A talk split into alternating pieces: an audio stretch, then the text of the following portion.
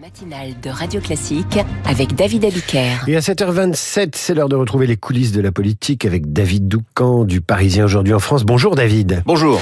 Au lendemain d'une énième attaque terroriste islamiste sur notre sol, la majorité doit faire face à un problème dont on se demande s'il n'est pas insoluble. Oui, puisqu'on voit bien que l'on ne peut pas se prémunir complètement contre ces profils. Le tueur de samedi soir était parfaitement connu de la DGSI. Il avait euh, été arrêté en 2016 parce qu'il projetait une action violente contre le quartier euh, d'affaires de la Défense. Islamiste radical, évidemment fiché S, malade mental avéré, sous traitement psychiatrique. Il est sorti de prison quatre ans plus tard en 2020. Il est de nationalité française, comme les frères Kouachi en 2015 et tant d'autres euh, islamistes radicaux sur notre sol. Savez-vous qu'il y a aujourd'hui 462 détenus radicalisés, dont 391 euh, condamnés pour terrorisme. Rien que l'année dernière, 78 ont été libérés au terme de leur peine.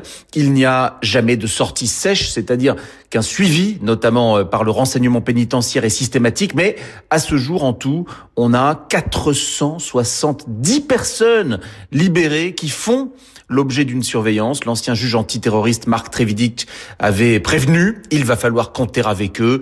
Les a-t-on au fil des décennies laissé se multiplier par naïveté, s'interroge un cadre de la majorité. En tout cas, euh, le résultat est là et les policiers accomplissent leur mission.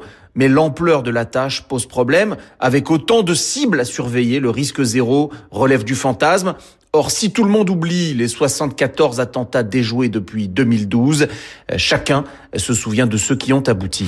Et ce climat offre évidemment un boulevard à Marine Le Pen.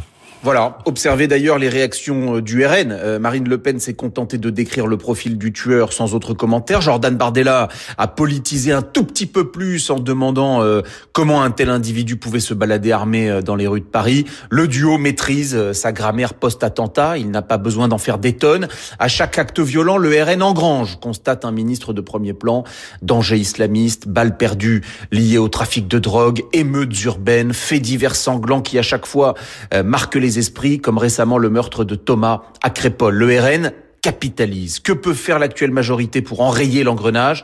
Un stratège macroniste répond. Le Pen utilise l'argument de n'avoir jamais gouverné sur le thème « Essayez-moi, euh, nous devons euh, le retourner » contre elle cet argument.